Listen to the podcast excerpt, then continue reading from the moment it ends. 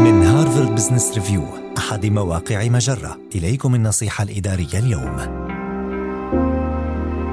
استبقاء الموظفين يبدأ من عملية إعداد الموظفين الجدد.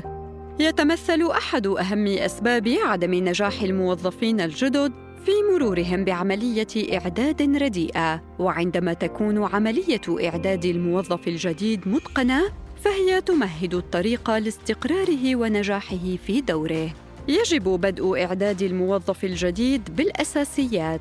عرف الموظف الجديد على أقسام المقر المكتبي وساعده على فهم الأمور البديهية التي يهمل ذكرها عادة مثل أماكن ركن السيارات ومكان الحصول على بطاقة الهوية الخاصة بالشركة كي يحصل على ما يحتاج إليه للعمل. وفيما يتعلق بوظيفته احرص على تحديد توقعات واضحة ومنطقية. يجب أن يعرف ما توقعات العمل الجيد في الشركة عموماً وفي دوره خصوصاً. قدم له وصفاً وظيفياً يوضح مسؤولياته وحقوقه في صنع القرار والموارد التي سيحصل عليها. على مدى الأشهر القليلة التالية، احرص على متابعته بصورة دورية رتب اجتماعات أسبوعية على جدول أعمالك كي تتمكن من التواصل معه وضمان أن يحصل على التوجيه اللازم والتدريب الذي يحتاج إليه.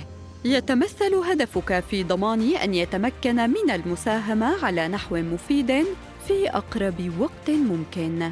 هذه النصيحة من مقال للمحافظة على الموظفين الجدد عليكم قضاء المزيد من الوقت في إعدادهم.